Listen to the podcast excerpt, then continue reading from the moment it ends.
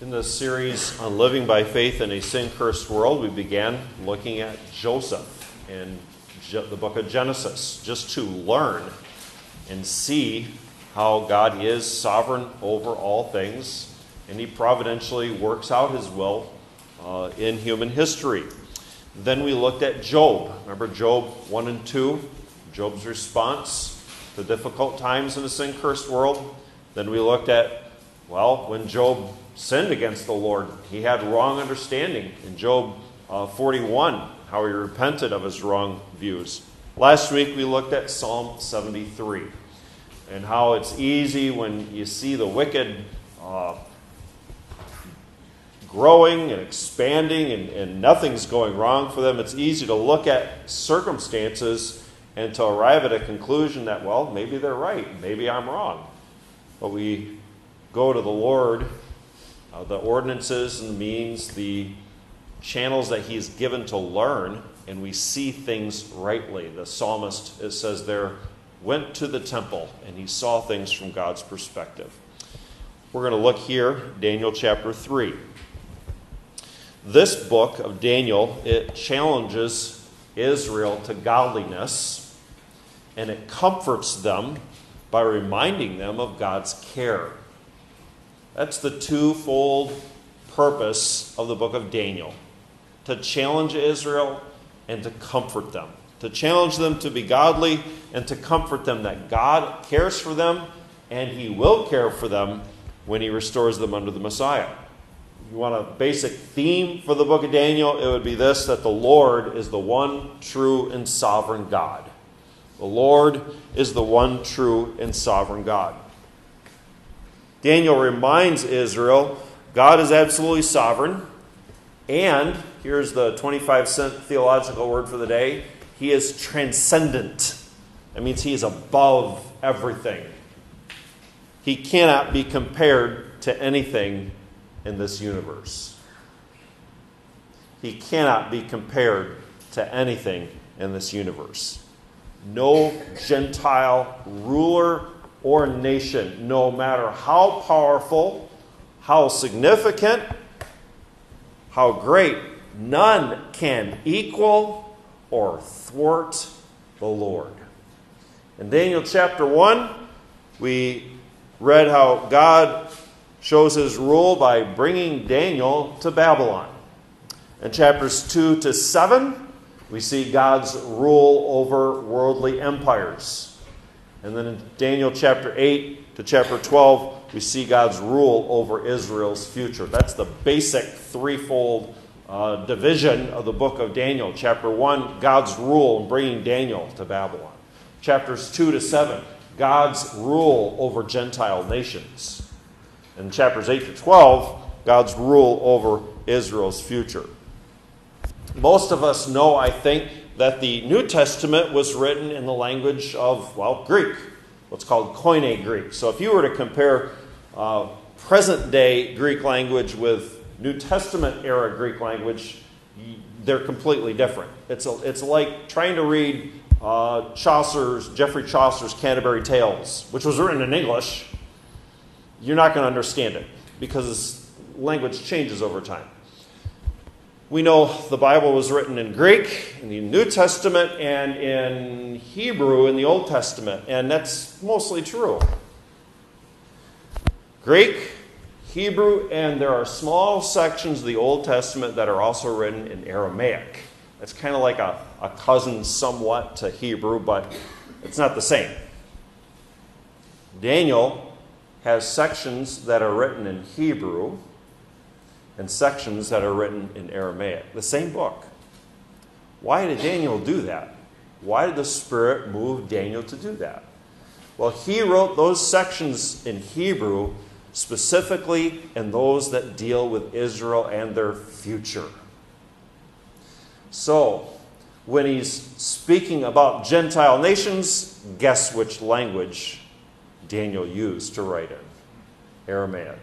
To make the point very clear that God is sovereign over pagan Gentile rulers.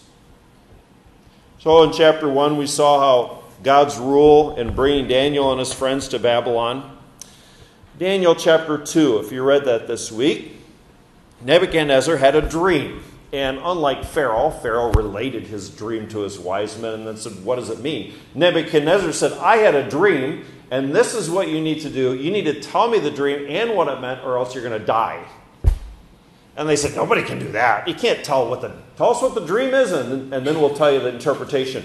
And Nebuchadnezzar said, No, I know, I know the games that you guys play. It's not going to happen. So he's set about because no one could do it. Nebuchadnezzar, Nebuchadnezzar uh, started to set about to kill all the wise men, Daniel and his three friends included. But Daniel said, Hold on.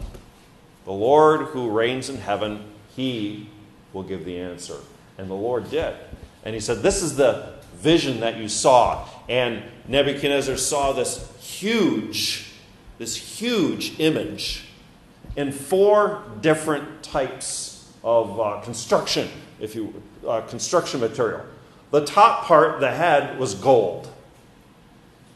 It was gold, and Daniel said, "This is you, King Nebuchadnezzar." The the torso, the, the chest, and the arms was the kingdom that would follow Nebuchadnezzar. It was made of silver. The kingdom after that, the belly and the thighs, was made of bronze. And then the fourth kingdom was made of iron and clay. And you're there in chapter 3. Go back to chapter 2 and verse 44. I'm sorry, let's, let's read both uh, the relating the dream and the interpretation. Uh, go to chapter 2, verse 35, where Daniel tells the dream. Verse 35. Then the iron, the clay, the bronze, the silver, and the gold were crushed together and became like chaff from the summer threshing floor. The wind carried them away, look at this, so that no trace of them was found. And the stone that struck the image became a great mountain and filled the whole earth. So Daniel's saying, This is the dream that you saw. All these great kingdoms, the stone came and just crushed it so that there's nothing left. And then Daniel interprets it in verse 40, uh, verse 44. In the days of those kings, I'm sorry, verse 45. Inasmuch as you saw the stone was cut out of the mountain without hands, and that it broke in pieces the iron, the bronze, the clay, the silver, and the gold, the great God has made it known to the king that what will happen, what will come to pass after this. The dream is certain, and its interpretation is sure. Yeah, I did need to read verse 44. Verse 44. In the days of these kings, look at this. Here's the interpretation of that a great stone that would strike. The God of heaven will set up a kingdom which shall never be destroyed. And the kingdom shall not be left to other people. It'll be an eternal kingdom, Christ's kingdom. It shall break in pieces and consume all these kingdoms, and it shall stand how long? Forever. All crushed by the great stone. So, put yourself in Nebuchadnezzar's shoes. He just had this dream. Daniel interpreted to him. And, and Nebuchadnezzar saw, well, he heard, who's the head of gold? I am. And what did Daniel say is going to happen to all these kingdoms, mine included? We're all going to be ground to dust and never remembered, completely forgotten. Some years later, Nebuchadnezzar had evidently been thinking about this vision and thinking about the fact his kingdom's going to be overthrown. In true dictatorial fashion, Nebuchadnezzar decided, I'm going to do something about it. What is it about dictators? Their head is like massive, isn't it? I've got everything. I've got all the power. I'm going to keep this from happening. And we start to see in chapter 3 how he sought to do that. Number one, if you're following along in that notes there, we see, number one, how unbelievers, whoops, I forgot an apostrophe there. We see unbelievers attempt to, your blank here is defraud. D E F R A U D how unbeliever, the unbelievers attempt to defraud God of the glory and worship that he exclusively deserves. Verses 1 to 7. Nebuchadnezzar destroyed Jerusalem, and it seemed as if Nebuchadnezzar destroyed Judah's God, the Lord God. And so he then established an image, verse 1. Image of gold whose height was 60 cubits, its width 6 cubits, and the location of it there. So it's 90 feet tall. It's not very wide. It's this tall, skinny thing. And overlaid with gold. Now, 90 feet, that doesn't sound that impressive to us, does it? My dad is a ham radio, amateur radio operator, and he has this tower next to his house that he's had as long as I can remember. It's 50 feet tall. Um, when my dad started getting older, he got rid of the old tower and put in a new 50 foot tower, but one that you can crank up and down. I remember my dad going all the way up to that tower with his belt on and 50 feet up. Man, that's pretty high. And double that. That's, that's pretty tall, isn't it? But we live in the day of skyscrapers and cell phone towers, and 90 feet to us is just kind of like, eh, you know, what's the big deal? You got to think of this in their time this would have been an incredible thing. And brilliant. It's gold. It is something, it is a sight to behold. It's impressive. You can't miss it. The dedication of it in verses 2 to 3. I kind of felt sorry for our scripture readers today who had to read all these sheriffs and all that and all the instruments eight times, it seems. I'm not going to repeat that. Verses 2 and 3, what happened here? Well, Nebuchadnezzar called all the rulers of every nation that he ruled. Call them together for a big conference, a conclave, a meeting, a worship service of all the kingdoms that were present there. And he makes clear, he, through this, let me just stop a second. What was the image made of? Gold. And what was the dream Nebuchadnezzar had several years before that he's the head of what? Nebuchadnezzar is making very clear here I'm the head of gold. And you, all nations under my power, you will recognize this. And so then, number three, he gives a command. He gives a command. Look at verse 4. A herald cried aloud, To you it is commanded, O peoples, nations, and language, that at the time, at the time you hear the sound of the horn, the horn, flute, harp, lyre, and psaltery, in symphony with all kinds of music, you shall fall down and worship the gold image that King Nebuchadnezzar has set up. And whoever does not fall down and worship shall be cast immediately into the midst of a burning fiery furnace. So let's put a couple things together here, just so we can get what's going on. The first thing that we see is, in addition to this tremendous uh, image, there is this amazing state orchestra, all kinds of instruments wind, brass, string, all kinds of instruments. Aesthetically pleasing, affecting the emotions. That's what music does, doesn't it? It affects the emotions. That's the first thing we see. The second thing we see here is that everyone is commanded Everyone is commanded to fall down and worship this idol.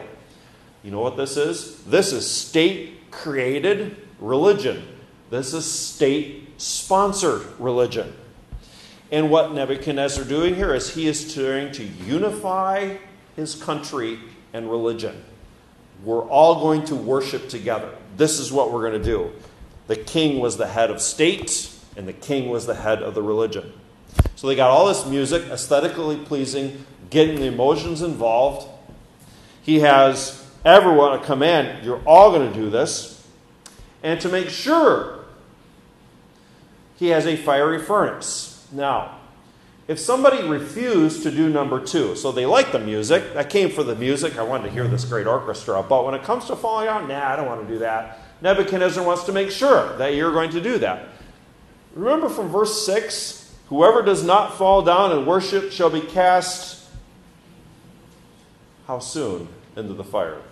Immediately. So get the picture. You've got this idol, and what is right there also that everyone sees? You see this fire going up, the smoke.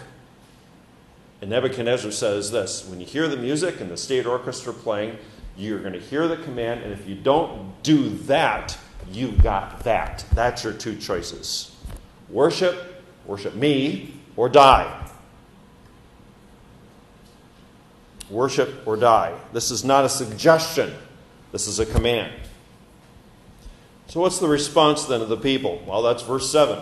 When everyone heard the sound of the horn, flute, harp, etc., all the people, nations, and languages fell down and worshiped the golden image which King Nebuchadnezzar has set up. So, when the time came, everyone did this. Put yourself Shadrach, Meshach, and Abednego's shoes, because they are there. You have hundreds, a bunch of dignitaries. They've all got on their, their, their, their, their state best clothes, representing their nations. Everyone bows down. You got all this music going on. You've got the fire going, and you got the idol there, and everyone falls down and worships, except for what?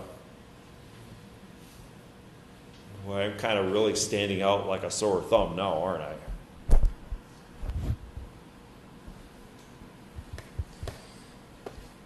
I'll make some points about the worship of these unbelievers uh, later on, but I just need to point out here that we need to see that unbelievers' worship, if you want to call it that, unbelievers' worship, it is driven and it is evaluated by material substance material things.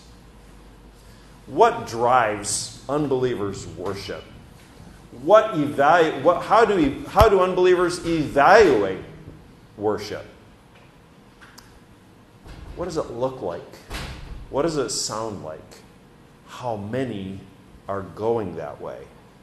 You know, God created man and woman to worship Him. He created us to be worshipers, didn't He? He made us in His image. That's what separates us from salamanders and monkeys. As we're made in God's image, we understand who God is and we can respond with our will and language and song.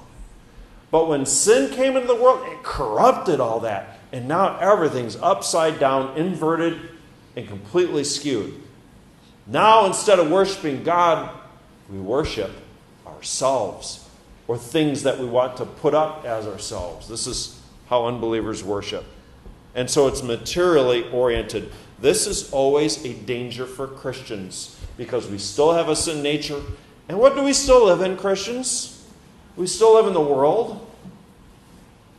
And the world can pressure us into its form.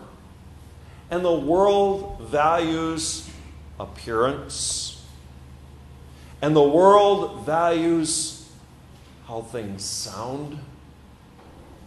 And the world values numbers. Isn't it easy for us to go in that way?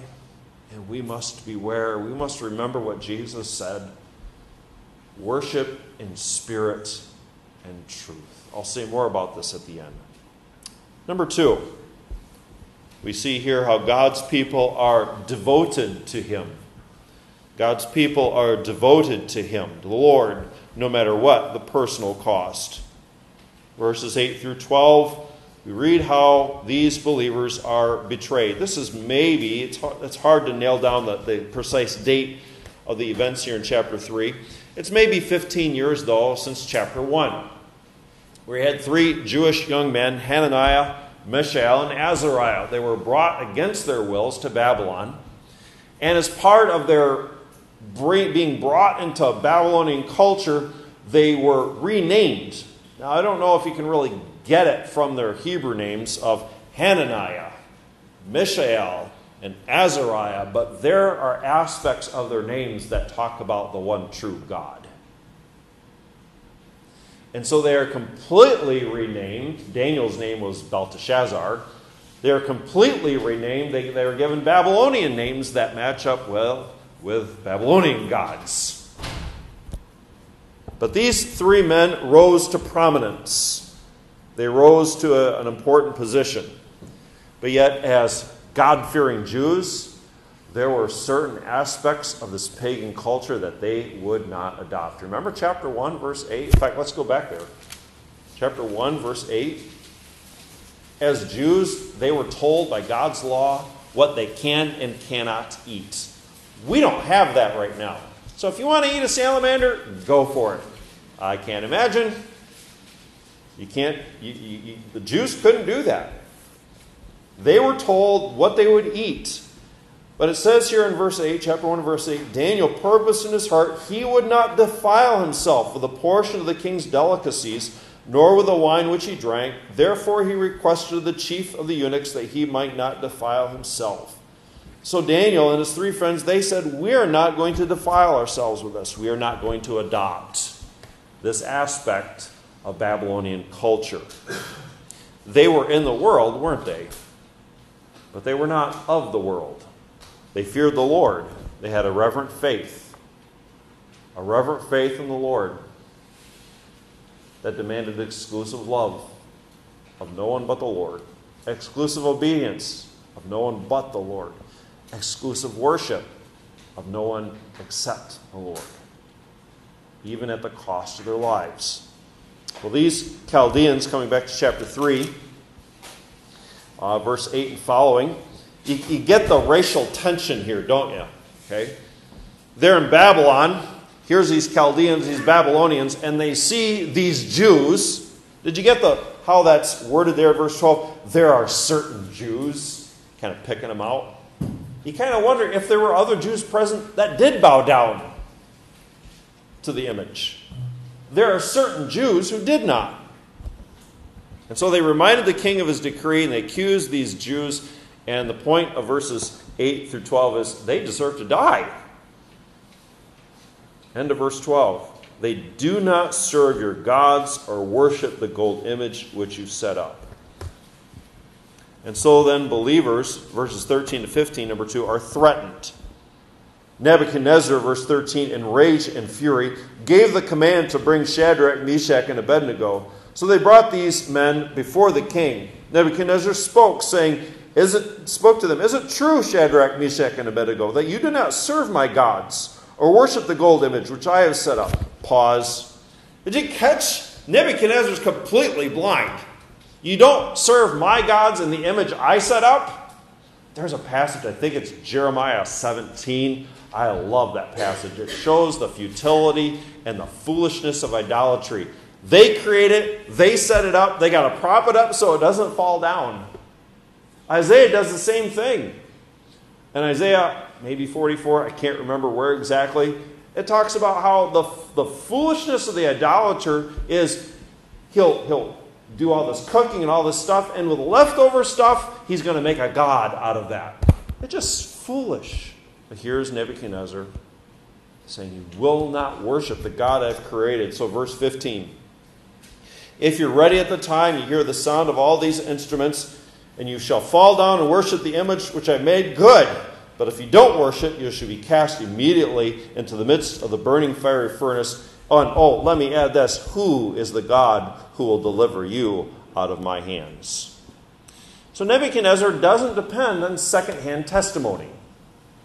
He wants to get it right from their mouths. But we hear his self centered idolatry at the end of verse 15. Who is the God who will deliver you out of my hands? He's basing his this hubris, this pride, this myselfness on material circumstances, his great power, his great wealth, all these things, his prestige. That is the attitude of every convinced idolater. Let me give you some examples from Scripture. This is the attitude of every convinced idolater. Remember Pharaoh? When Moses came to Pharaoh and said, Let my people go, remember what Pharaoh said? Who is the Lord that I should obey his voice? A second example Sennacherib in 2 Kings with Hezekiah.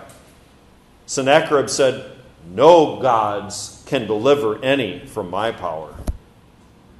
Remember Haman when we looked at the book of Esther a year or so ago? There are people who don't deserve to live. Now, Haman, he had a big head on his shoulders, didn't he? And what happened to Haman's head? Hung. Or to the New Testament, when Pilate Pilate, It's hard to believe Pilate actually said this to Jesus. Oh, Pilate said to Jesus, Do you not know that I have power to crucify you or release you? And then in the future, that Daniel talks about and the book of Revelation talks about, when the capital A Antichrist comes, he will speak, chapter 9, verse 25 of Daniel says, he will speak pompous words against the Most High. In Revelation chapter 13, verse 4, it is said, Who is like the beast? There is none like him. Who is able to make war with him? What does that sound like? It sounds like, Who is like the Most High that we read about, that we'll read later, said later on here. The Antichrist will say that.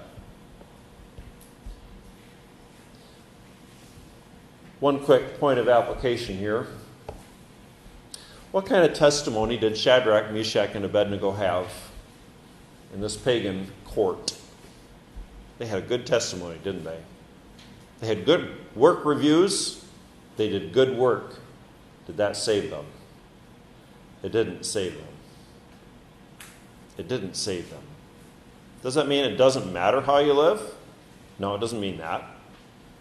But you can't depend on yourself. We must be looking to the Lord. We see then, number three, believers' devotion in verses 16 to 18. Verse 16 Shadrach, Meshach, and Abednego answered and said to the king, O Nebuchadnezzar, we have no need to answer you in this matter. Now, that kind of sounds like we're not going to dignify your question with an answer. That's not what's meant. What's meant is this the charge is correct. We're not going to worship. We're not going to waste our breath. There's no need to take your time. We're not going to deny the charge. That's the point here in verse 16. Verse 17. If that is the case, our God, whom we serve, is able to deliver us from the burning fiery furnace, and he will deliver us from your hand, O king. Here we see their trust in the Lord. Their trust in the Lord to deliver them could God miraculously deliver them? Absolutely. Did they expect a miracle? No, they did not. They never doubted God's power and they submitted to God's will. They said God could do that if it's His will. And then we read verse 18. You know, you read verses 17 and 18 when when when when Dave read this earlier, didn't don't you get chills? Don't you get goosebumps? Isn't your hair standing in? It's like this is amazing. These men. I mean, everyone's bowed down. The fire's going. The image is up. They're standing before Nebuchadnezzar, the, the most powerful man perhaps on the face of the earth at that time. And they say this to them, verse 18 If not, let it be known to you, O king, that we do not serve your gods, nor will we worship the image which you have set up. Wow. They had devotion to the Lord no matter what would happen. Did they have a guarantee that they would live? Nope. That's what they're saying here. We are not going to bow down, even if it means our death. Some other examples along this line Jeremiah chapter 26, verse 20, we read of a godly prophet by the name of Uriah, and he was murdered. Jeremiah was saved, but Uriah the prophet was murdered. In the New Testament, Acts chapter 12, verse 2, the Apostle James, one of Jesus' chosen representatives, was killed by Herod. And we read in the book of Hebrews, of Hebrews 11:35, that others were tortured, not accepting deliverance, that they might obtain a better resurrection. These men here in Daniel 3, they didn't ask for a miracle. They didn't expect a miracle. By faith, they obeyed God's will and submitted to it. They exemplified what Jesus says in Matthew 10 28. Do not fear them which can kill the body. Fear him who can kill both soul and body in hell. Another passage to write down In fact, write it down and let's turn there together. Luke chapter 9, verses 23 to 26. So hold your place here in Daniel 3 and then go to, with me to Luke chapter 9, verses 23 to 26.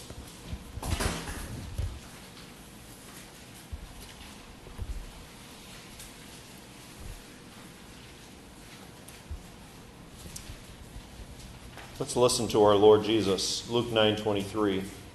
He said to them all, "If anyone desires to come after me, let him deny himself and take up his cross daily and follow me.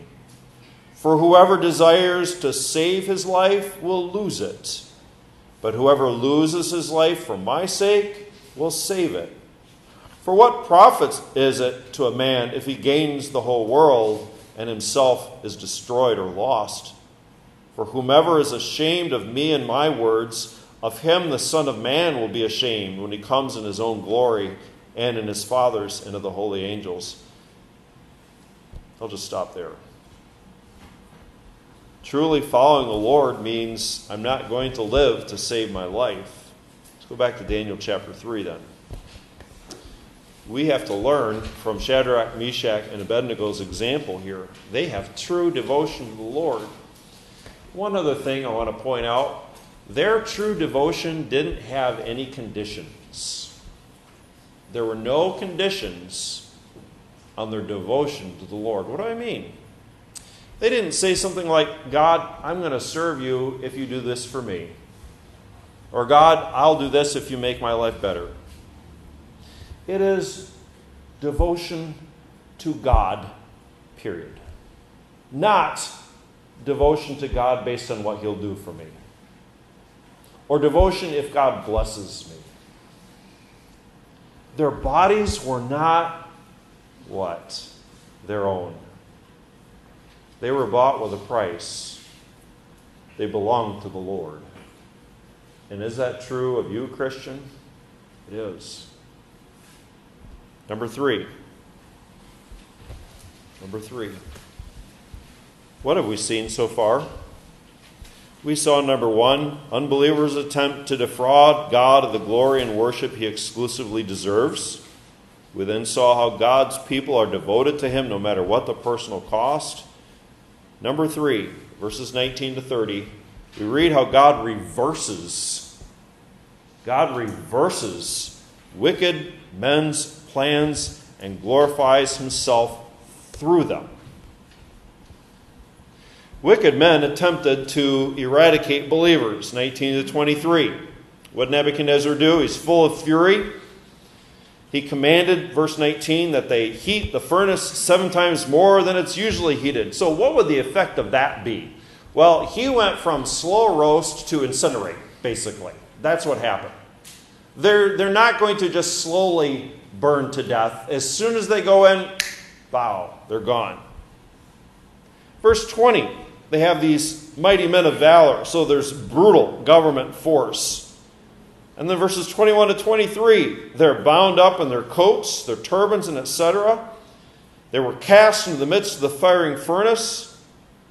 Therefore, verse 22, because the king's command was urgent and the fire furnace exceedingly hot, the flame of the fire killed those who took up Shadrach, Meshach, and Abednego. And these three men, Shadrach, Meshach, and Abednego, fell, bound, fell down bound into the midst of the burning fiery furnace. They are absolutely helpless. But then we read in 24 to 27 of God's deliverance. God's deliverance. Hear it from Nebuchadnezzar's own lip, lips. He's got kind of his own little, his, his uh, you know how they have special places in, in athletic stadiums uh, for, know, uh, people who can afford those kind of things. Here, Nebuchadnezzar's got his own thing to watch people who disobey him his own special view. And we read here in verse 24 Nebuchadnezzar was astonished. He rose in haste and spoke, saying to his counselors, Did we not cast three men bound in the midst of the fire? They answered and said to the king, True, O king. So he's got witnesses there. Look, he answered, I see four men loose and not lying there dead and burning, but walking in the midst of the fire. They are not hurt. And the form of the fourth is like the Son of God. Take your bulletins and look with me to the very front of your bulletin there. Some few hundred years before this time, the Isaiah prophet, Isaiah the prophet said this When you pass through the waters, I will be with you. And through the rivers, they shall not overflow you, over, overflow you, overflow you. Let's read the next two lines together. When you walk through the fire, you shall not be burned, nor shall the flames scorch you. And what do we read that happened right here? These three godly men. And why did that happen? It happened because of the Lord God, the Holy One of Israel, who finds them precious in his sight. God delivered these men. And coming back to Daniel 3, was there anything that was burned? Yes, the ropes were burned. The pagan state's rope. That was the only thing that was burned. Into verse 25, we read how Nebuchadnezzar saw a fourth individual there, one like the Son of God, which in verse 28 says is an angel. So, if you want to get into some fun theological explanations, who is this? Is this an actual angel or is it a pre incarnate Christ? Well, there's good answers for both. And so, we're just going to keep moving on. And we'll save this for some other time when we can devote hours and hours and hours to this. It could have been a pre incarnate Christ, like has appeared to Samson's parents, or in the book of Judges and other places. It could have been an angel. Uh, remember, there were three, uh, there were some angels that appeared to, to Abraham as well. But let's move on. We see, lastly, how God glorified himself through wicked men's plans, verses 28 to 30. Nebuchadnezzar went near the mouth of the burning fiery furnace and spoke, saying, Shadrach, Meshach, and Abednego, servants of the Most High God, come out and come here. That's an amazing thing in and of itself because they were supposed to be fried, burnt, nothing left. Then Shadrach, Meshach, and Abednego came from the midst of the fire, the satraps, the ministers, governors, and the king's counselors gathered together and saw that these men, on whose bodies the fire had no power, the hair of their head was not singed. That's usually the first thing to go.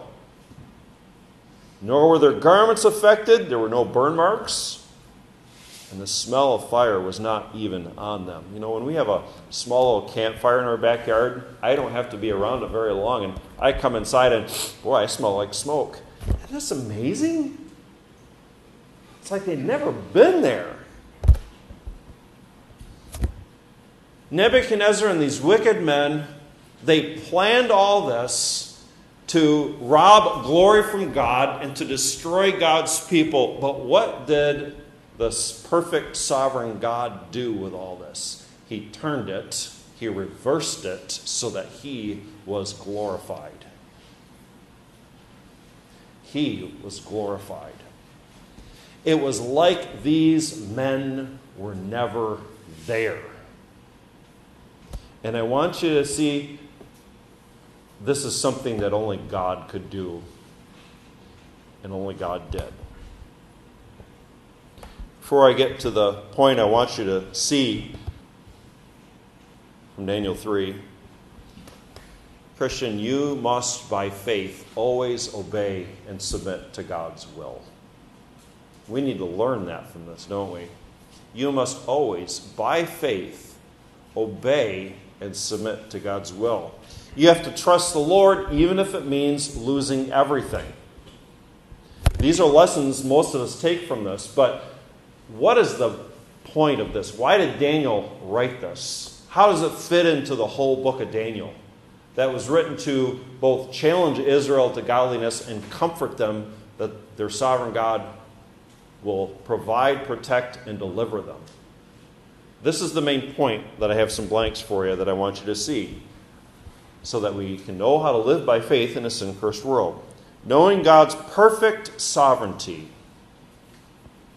Knowing God's perfect sovereignty over a sin cursed world enables faithful service for Christ. Knowing God's perfect sovereignty over a sin cursed world enables faithful service for Christ. When the wicked of this world want to do you harm, they might well do you harm. But you're trusting in what kind of sovereignty? Perfect sovereignty. And when you trust and you know that, that's essential to faith. When you know that, that enables, well, the next two words, those next two blanks faithful service. God has you, God's, God has you on this earth, Christian, and God saved you, not so that you'll just mark time until you either go to be with the Lord or Jesus returns, but so that you will faithfully serve Him no matter what. Some points of application. See, number one, the difference between worldly religion and true religion.